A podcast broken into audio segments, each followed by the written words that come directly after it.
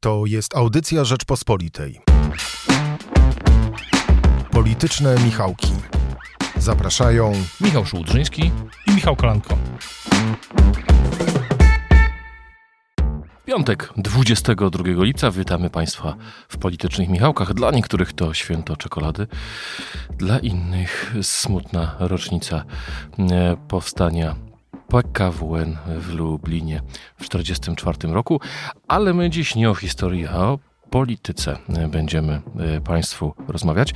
Będziemy analizowali, jak to się stało, że Piotr Naimski, mm, właściwie najbardziej pisowski z wszystkich pisowskich polityków, stracił stanowisko w rządzie. Jak wygląda w tej chwili sytuacja premiera Mateusza Morawieckiego?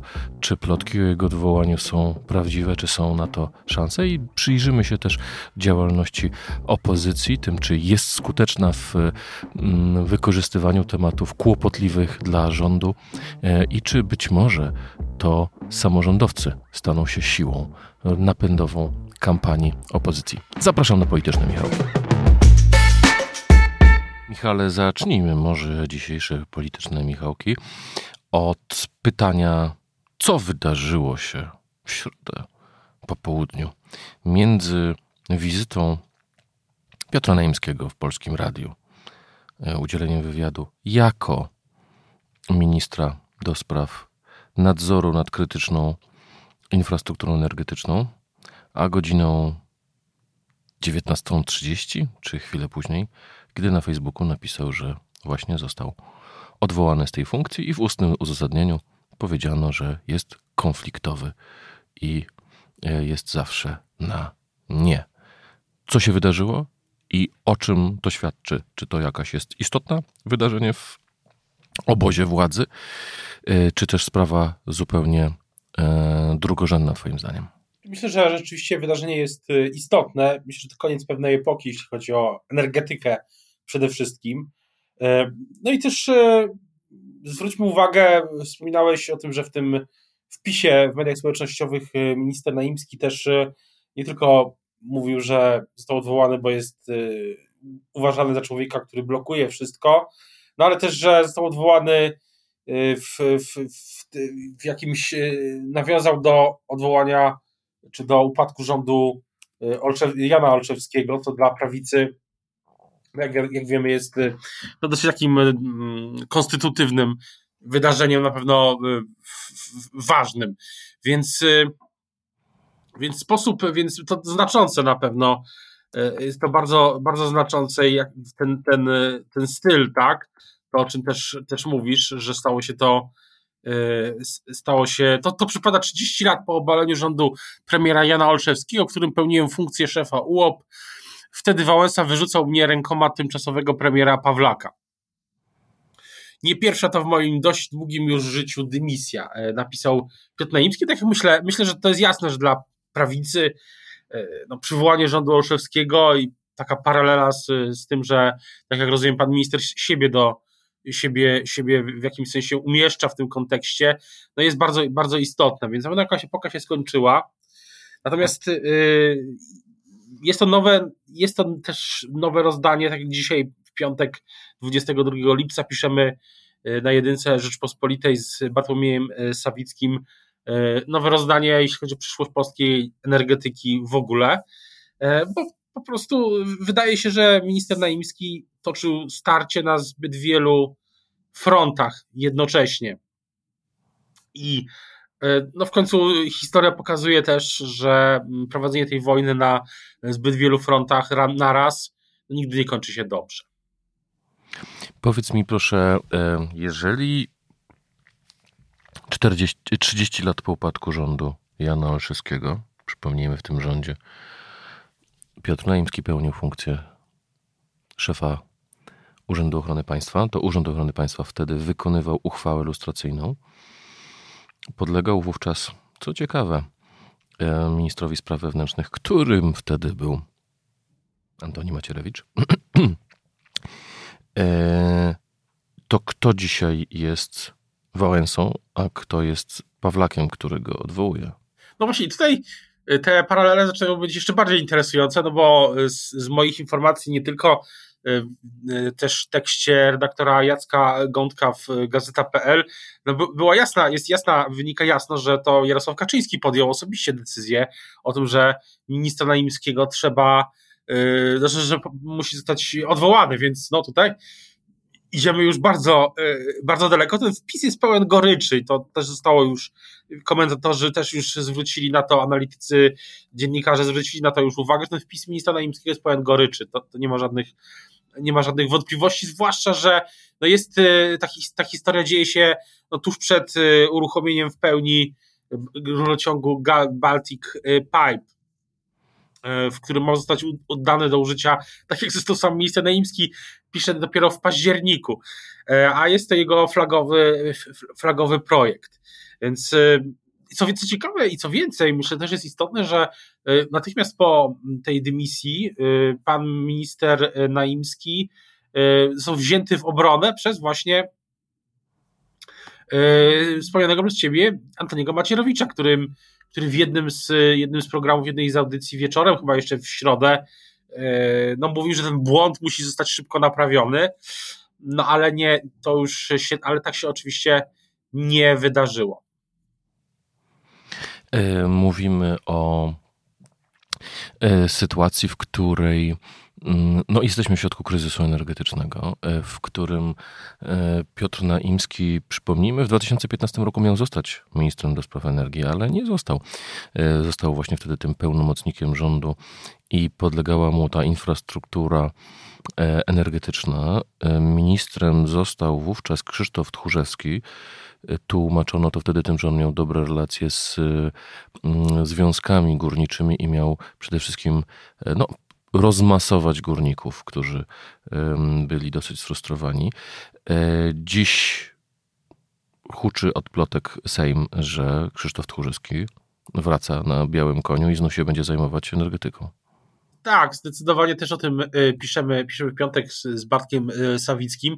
No to nie jest, wydaje się, dosyć, wydaje się dosyć takie gorące krzesło dzisiaj zajmowanie się węglem, bo no, sytuacja jest, dzisiaj jest trudna.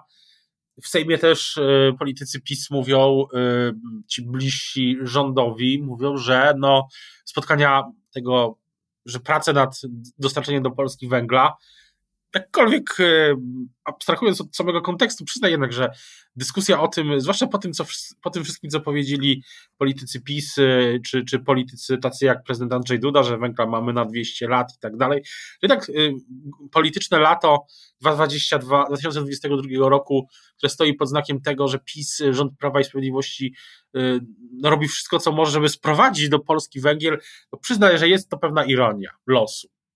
No jest to pewna ironia, ale też y, tym dziwniejszą, dziwniejszy termin wybrano do odwołania y, Piotra Naimskiego, dlatego że właśnie jesteśmy w samym środku kryzysu energetycznego, który jest w pewnej mierze konsekwencją mm, kryzysu y, związanego z wojną w Ukrainie.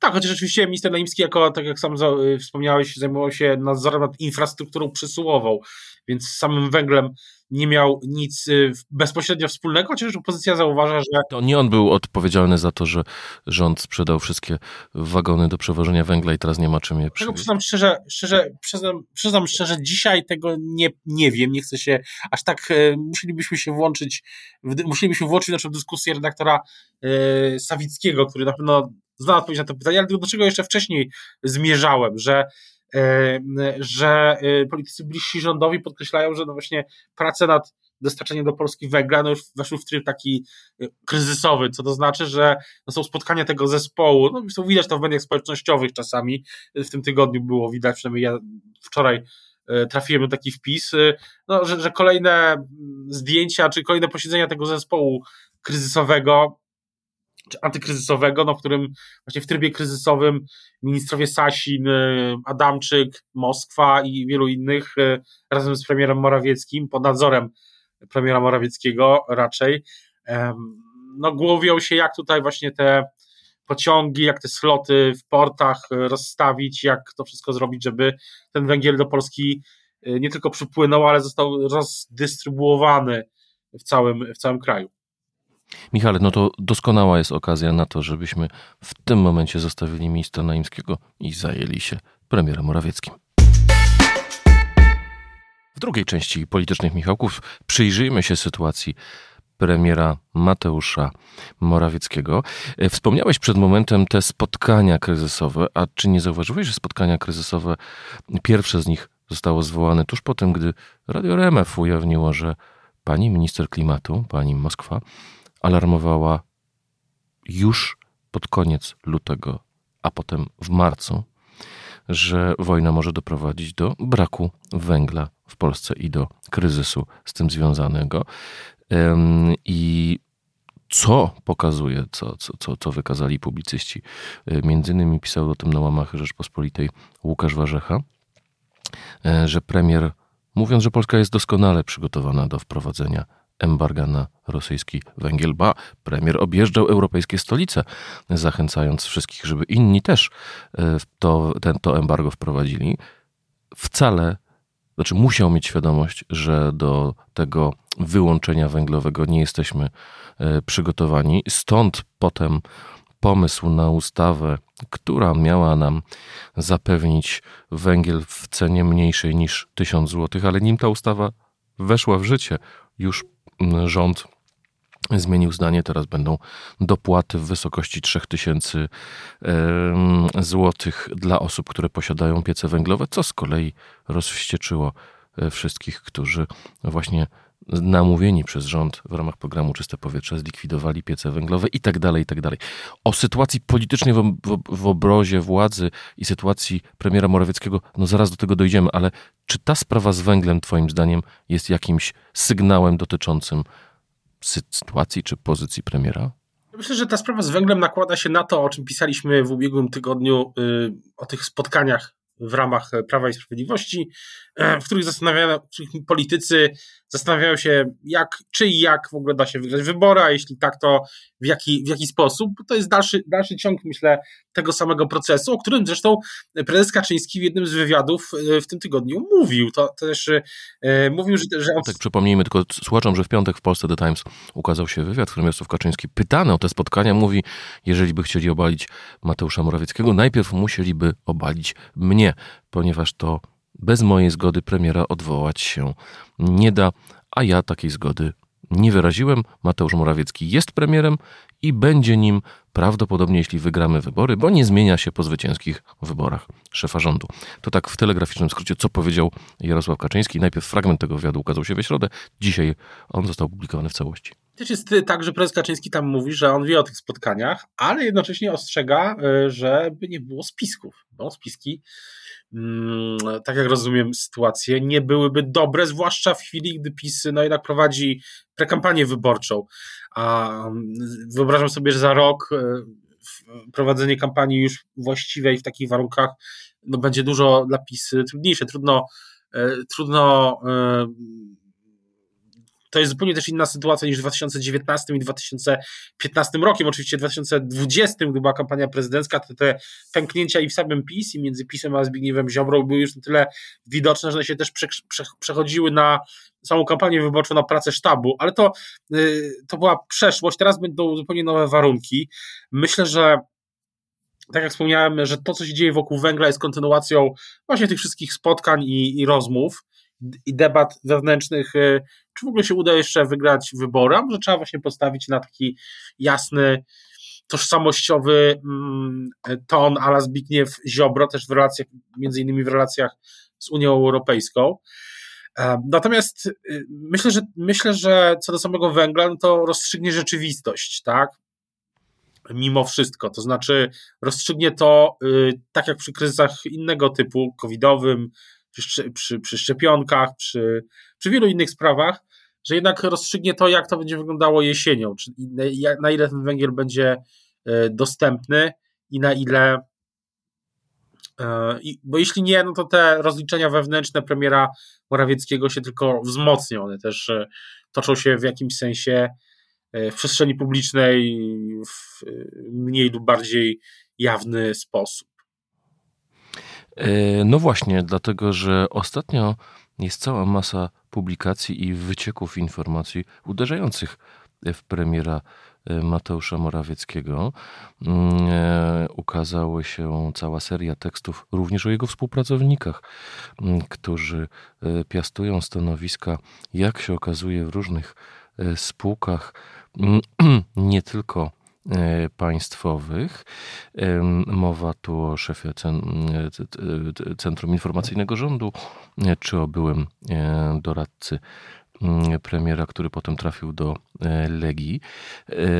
A równocześnie w tych publikacjach pada zarzut, że premier Morawiecki mm, sam do dziennikarzy wysyłał, czy za pośrednictwem swoich współpracowników, informacje, jak należy pewne fakty rozumieć, czy e, interpretować.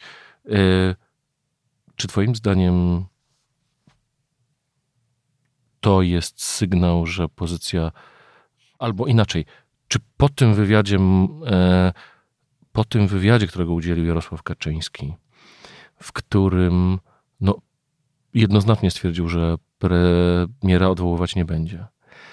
Ale niechęć w PiSie do premiera wcale nie zmalała. No, ja sam rozmawiałem z ludźmi z samego centrum e, tej partii, którzy mówili, że dymisja premiera byłaby najlepszym rozwiązaniem. Szanują to, że Kaczyński jest szefem i to on ma zdanie, ale zdania sami e, nie zmieniają. Mm, no właśnie, co teraz będzie z premierem? To interesujące jest, ja myślę o tej tezie, że dymisja premiera jest rozwiązaniem. Tak zacząłem się zastanawiać nawet w praktyce, jakby to miało wyglądać. No bo na przykład wyobraźmy sobie, że bo ci ludzie, ludzie z PiSu, którzy y, tak y, zakładają też jedną rzecz, myślę, że to jest warte poruszenia, że w tym myśleniu o tym, że dymisja premiera jest, jest dobrym rozwiązaniem, taką wyjściem do przodu, jest też założenie, że PiS jest dzisiaj w złej sytuacji. Tak? No tak to rozumiem. Mhm. No ale jak spojrzymy na sondaże, nawet ten ostatni w Super, Super Expressie, no to dalej PiS wygrywa. E, więc albo, więc być może ci, więc, więc to jest też założenie, że jest tak sytuacja, już teraz jest tak zła, że trzeba premiera zmienić. To, to jest jedna rzecz. A e, no, nie mam poczucia dzisiaj, że mimo tego, że PiS ma ogromne kłopoty i dziesiątki, rozmawialiśmy o tym w ubiegłym tygodniu, no, dziesiątki wypowiedzi, absolutnie, no, mówiąc wprost, e, no, nawet nie tyle no, politycznie samobójczych, tak? One się w zasadzie powtarzają. Ostatnio, w tym tygodniu może nie było ich aż tak wiele, ale no, one są częste ostatnio, tak? Dotyczące inflacji, życia, samobójcze politycznie y, gole, y, które PiS sobie strzela w zasadzie non-stop. I mimo, no i też trudne, bardzo złe nastroje społeczne, o których też w Rzeczpospolitej pisaliśmy. I no jednak na dzisiaj, y, gdyby wybory odbyły się dzisiaj, no to tak nawet ten sondaż y, Super Expressu pokazuje, że PiS by je wygrał. Czyli ludzie, którzy mówią, że trzeba zmienić premiera, bo inaczej nie wygramy, no być może mają, mają po prostu inne chyba założenie co do rzeczywistości, tak? To jest jedna rzecz. I chociaż ja rozumiem tą tezę, ja, ja, ja rozumiem y, to poczucie, bo ona się pojawiała zresztą, ona się pojawia od wielu lat. Przy większym, każdym większym kryzysie y, PiSu jest taka teza, trzeba zmienić premiera, będzie, będzie lepiej. Natomiast dzisiaj załóżmy, zwróćmy uwagę, że sytuacja jest o tyle inna, że jest y, tryb przedwyborczy. Co to oznacza? Że są już każdy polityk dzisiaj w Sejmie, który siedzi, jest i polityczka, myśli sobie, przepraszam, no, nie chcę powiedzieć, że każdy, no ale każdy mniej więcej w tyle głowy ma już pytanie, albo dostaje takie pytanie od swoich współpracowników, wyborców, y, rodziny, e, czy będziesz kandydować, kandydowała ponownie. A co to oznacza? Że mm, w chwili, gdy trzeba by zmienić premiera i dokonać tego głosowania o wotum zaufania, no, głos każdego polityka będzie się liczył. Jeszcze bardziej. Y, wszystkich backbencherów z tylnej ławy Prawa i Sprawiedliwości, Solidarnej Polski y, i, i, innych y, małych grup, podgrup, nad których i mniejszych, przepraszam, bo Solidarna Polska oczywiście 20 posłów, więc silna grupa, ale małe grupy, grupki, no każdy będzie miał swoje żądanie. Więc jeśli o ile dzisiaj w rządzie jest wielu wicepremierów, to nowy, hipotetyczny nowy rząd PiS miałby ich co najmniej, mógłby być ich co najmniej kilkudziesięciu, bo każdy chciałby być wicepremierem, te negocjacje potrwałyby e, bardzo długo. Więc ludzie, którzy, mm, no, ja rozumiem też, e, jak mówię, rozumiem ideę, tak? Jestem w stanie jakiejś racjonalności to umieścić, ale w praktyce to takie łatwe chyba by nie było, bo nagle właśnie polskie sprawy, nagle backbencherzy z y, tylnych ław PiS, którzy głosowali no, przeciwko nie wiem, pomysłom covidowym i tak dalej, y, sama Solidarna Polska, grupa Adama Bielana i wielu, wielu innych, nagle każdy miałby ogromne żądania co do nowego, wobec nowego premiera, bez których nie głosowałby za wotum zaufania. Więc ja tu widzę trzy miesiące, trzy miesiące rozmów których jest PiS jest w dryfie, bo nie da się już nic, bo już poprzedni rząd jest E, poprzedni premier jest kulawą e, kaczką, jak to się mówi, lame duck w tym amerykańskim slangu, a nowy jeszcze nie powstał. Więc to jest, e, więc przewodniczący Tusk, lider największej partii opozycyjnej, jest, jak wiemy, piłkarzem, a w piłce ja się nie znam, ale jest takie powiedzenie, że, że jest tak chyba, że trzeba, jak jest pusta bramka, to trzeba strzelać. I to byłoby dla opozycji no, wymarzony już moment na powiedzenie, że ten rząd, że Prawo i Sprawiedliwość się tak wyczerpało, że nawet premiera nie umieją zmienić.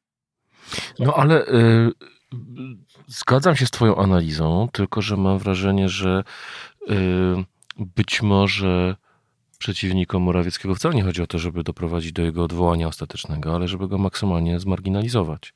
Ja się, ja się zgadzam, że ja rozmawiałem ostatnio y, z, ja rozmawiałem ostatnio też, e, jak w moich rozmowach też pojawia się taki wątek, że, że pozycja, e, te opały, w których są, w których jest premier Morawiecki, jego otoczenie jest naj, największa od lat. I to chyba, i to jest obiektywnie rzecz ujmując, można się nad taką tezą pochylić, bo rzeczywiście e, konflikty wewnętrzne i problemy zewnętrzne są naprawdę silne. No i też e, ja mam wrażenie, że to, co, to, co premierowi będzie ciążyć, to jest jednak jego brak elastyczności.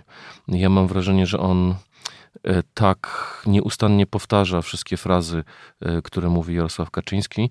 Jarosław Kaczyński w weekend mówi o tym, że, że w piątek mówi na spotkaniu, że chciałby, żeby to mm, nie Polacy zbierali szparagi w Niemczech, bo to kwestia narodowej godności, e, narodowego statusu Polaków, ale żeby to Niemcy przyjeżdżali do Polski zbierać szparagi. Dwa dni później premier Morawiecki mówi w Polsce rekordowo niskie bezrobocie, świetna sytuacja gospodarcza, zapraszamy Niemców, żeby zbierali e, szparagi.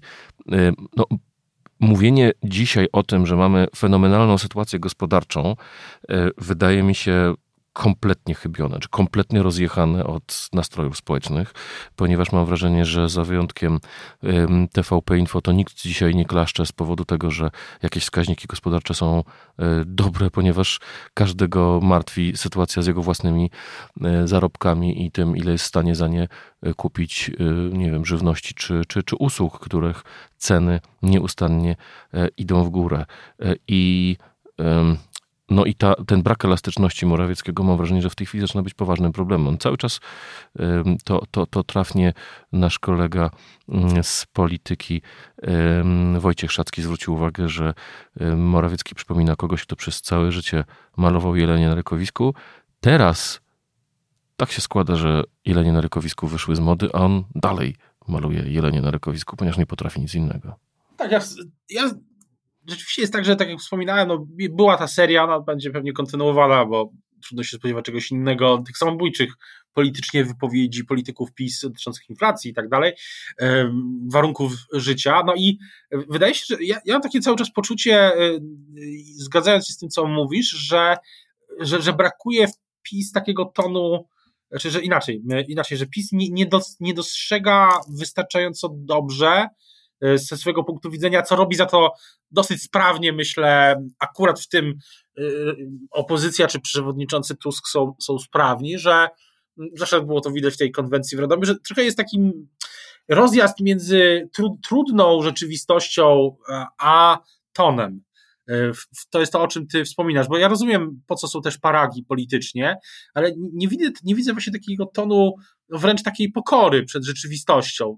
Takie, takie mam wrażenie że, że cały czas jest właśnie taka, mm, no takie, no, no wszystko to jest na jedno, jedno kopyto, że tak się wyrażę. Przypomnij sobie, że premier zawsze miał problemy z jakimś takim, zresztą to często krytykowaliśmy w, nie pamiętam, w komentarzach, gdy mówił o covid zamiast żeby rozmawiać o problemach, mówił, poradziliśmy sobie z tym najlepiej na świecie, wszyscy na świecie nam zazdroszczą.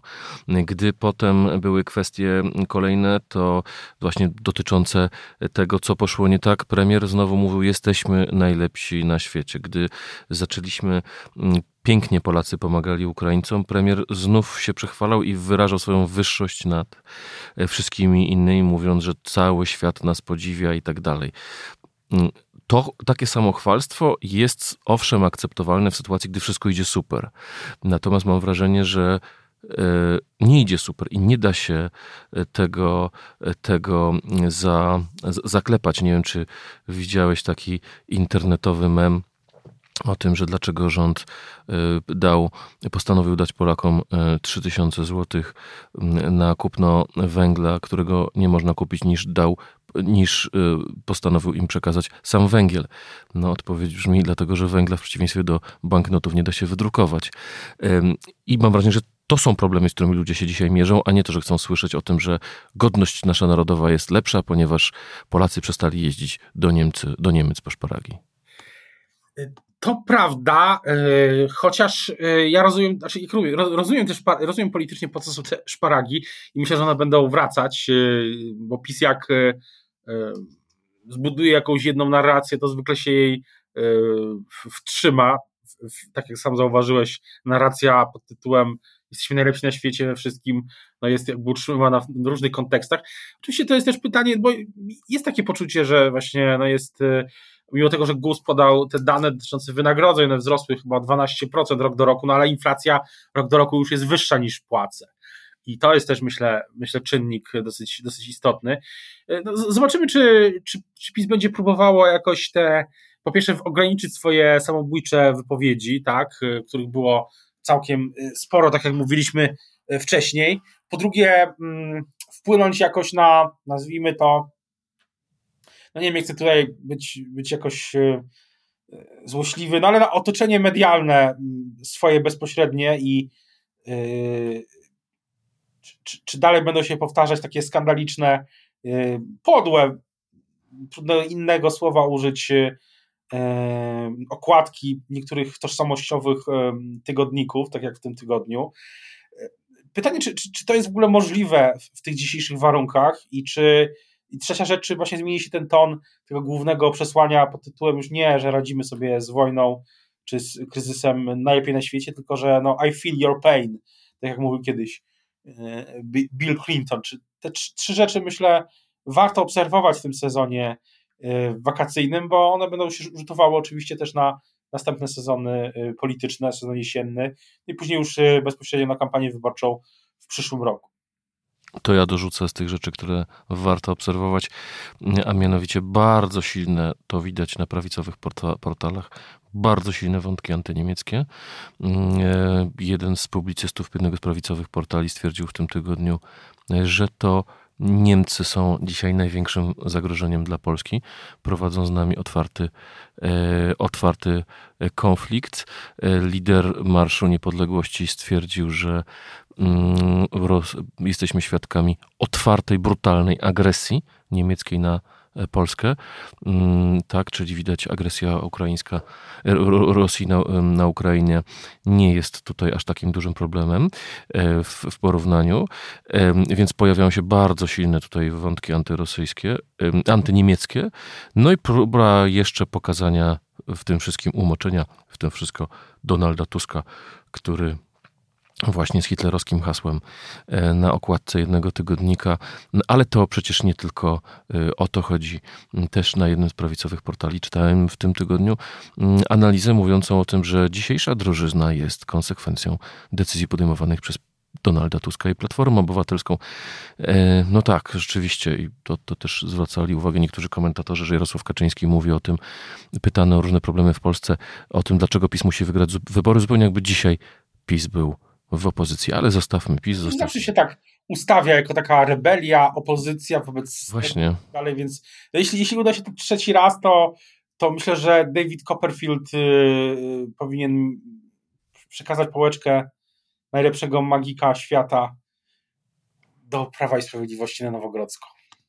No więc właśnie, a jeszcze nim, nim, nim, nim przejdziemy do tej ostatniej części, tutaj ciekawą rzeczą jest to, o czym pisała nasza koleżanka Izabela Kacprzak, o tych zagregowanych wynikach sondaży, nie poparcia partyjnego, ale nastrojów e, społecznych, e, z badań, które sama kancelaria premiera zamawia i standaryzuje w skali od minus dwóch do plus dwóch, gdzie zero jest umiarkowanymi nastrojami, na plusie są to nastroje pozytywne, na minusie nastroje są negatywne. Tak złych nastrojów w Polsce jak dzisiaj nie było, nawet pod koniec rządów Platformy Obywatelskiej. Zawsze, zawsze jest... paradoks, że pisma tak wysokie poparcie przy tak fatalnych nastrojach? No zdecydowanie tak. No, to jest właśnie to, że zawsze liczy się też e, kontekst, tak? No, kontekstem jest dzisiaj też opozycja. I wydaje się, że tutaj jest, to jest, to jest też e, pytanie, jak opozycja będzie podchodzić do tych wyborów. No to i... pytanie zadamy w trzeciej części naszych politycznych Michałków. Michale, wywołałeś właśnie e, temat trzeciej części naszej mm, dyskusji. E, powiedz mi proszę, jak oceniasz działania mm, opozycji. W tym tygodniu trwało posiedzenie Sejmu i Senatu. E, posłowie punktowali, szczególnie podczas debaty o dopłatka, dopłatach węglowych, e, błędy rządzących w tej sprawie. Mm, premier Morawiecki starał się bronić, starał się bronić siebie, rządu i e, PiSu, ale jak to wygląda Twoim zdaniem z lotu ptaka, te działania opozycji w tej prekampanii, jak to nazwałeś wcześniej, e, bo PiS jednoznacznie tą kampanię prowadzi. Jak, jak to wygląda po stronie opozycji? Politycy opozycji, jak się z nimi rozmawia z różnych stron, mm, bo zacznijmy od Platformy. Politycy Platformy, czy związani z Platformą, mówią tak, że my zaczęliśmy kampanię wcześniej i po raz pierwszy wyprzedziliśmy PiS, więc to jest taka jedna uwaga na początek. Mowa tu oczywiście o tych e, wyjazdach przewodniczącego e, Tuska, byłego, byłego premiera Donalda Tuska i one rzeczywiście zaczęły się mniej więcej już w styczniu, a wyjazdy prezesa Kaczyńskiego czy premiera Morawieckiego zaczęły się mniej więcej e, w czerwcu, oczywiście z licznymi konsekwencjami, e, czasami dosyć komicznymi, ale jednak mm, w sensie tych wszystkich historii wokół tych wyjazdów. No ale Platforma mówi, że byliśmy wcześniej, mamy więcej spotkań, będziemy mieć więcej spotkań, rozmawiamy z Polakami, no i właśnie mm, wydaje się, że ten główny motyw to jest to, o czym też to hasło, które padło w jednej z naszych e, poprzednich rozmów, czyli to, że czujemy wasz niepokój, wasz ból, wasz, e, waszą wściekłość. Na to stawia Platforma też na przykład Lewica, to objazd Bezpieczna Rodzina, też rozmowy na rynkach, ryneczkach, małych miejscowościach. Natomiast to, to, to wszystko to jest taka polityka, nazwijmy to w tym sensie detalicznym, tak? E, objazdy, spotkania, no trudno się dziwić, że politycy opozycji robią to, co y, no, powinni robić w takiej sytuacji. Natomiast jeśli chodzi o samą y, taki obraz lotu ptaka, no to tak.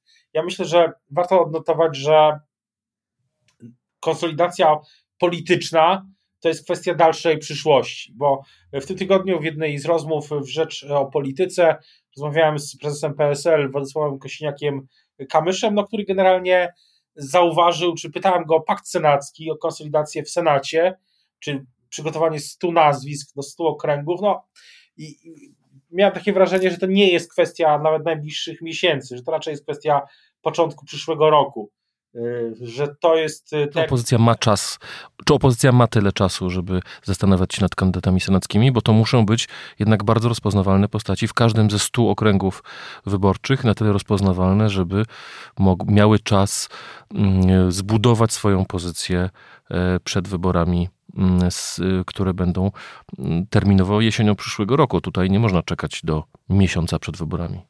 Oczywiście miesiąca wyborami, przed wyborami nie, ale myślę, że myślę, że konsolidacja opozycji, jeśli w ogóle nastąpi w Sejmie, to będzie kwestia przyszłego roku, w Senacie pewnie też.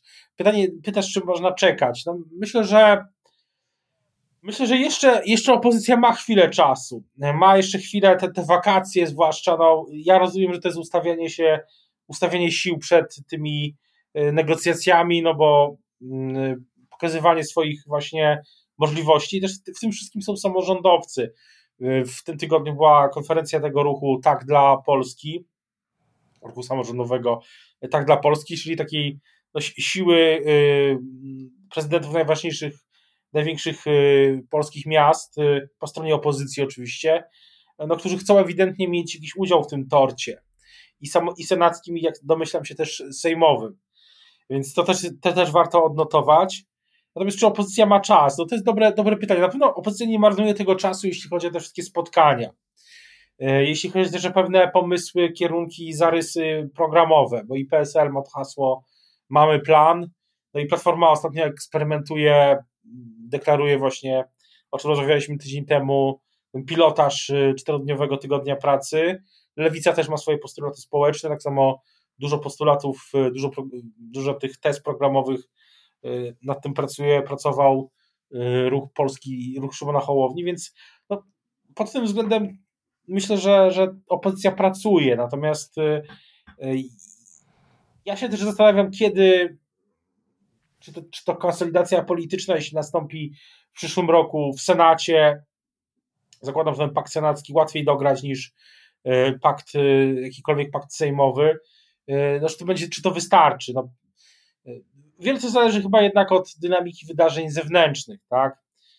Tego, czy na przykład utrzyma się konsolidacja wewnątrz PiS, w tym sensie, że no większość, większość Prawa i Sprawiedliwości w Sejmie, będą kolejne przecież posiedzenia Sejmu po wakacjach i nie tylko, no i pytanie, czy tam ta większość sejmowa się będzie utrzymywać, na razie na razie tak. Na razie przez te ostatnie miesiące mm, nie było żadnych spektakularnych y, porażek.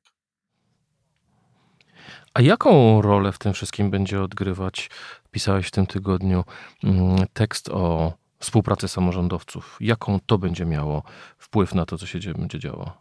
Myślę, że, myślę, że samorządowcy przede wszystkim szykują się na dwie kampanie, tak jak wspominałem. Jedna to ta kampania Yy, no, rozstrzygająca władzy w Polsce, czyli kampania sejmowa, senacka, a druga jednak powoli też yy, o kampanii samorządowej myślą. Myślę, że tutaj też jest pytanie właśnie o listy do sejmików, no bo widać też wyraźnie, że zwłaszcza w tych warunkach tego trwającego kryzysu, kryzysów na wielu płaszczyznach, no też ta współpraca między dużymi miastami a sejmikami się liczy, tak? No tak jest yy, na Mazowszu, tak? Gdzie władze Y, gdzie, gdzie marszałkiem jest oczywiście pan y, Adam Struzik z PSL-u, no a prezydentem największego miasta jest Rafał Trzaskowski, y, wiceszef Platformy.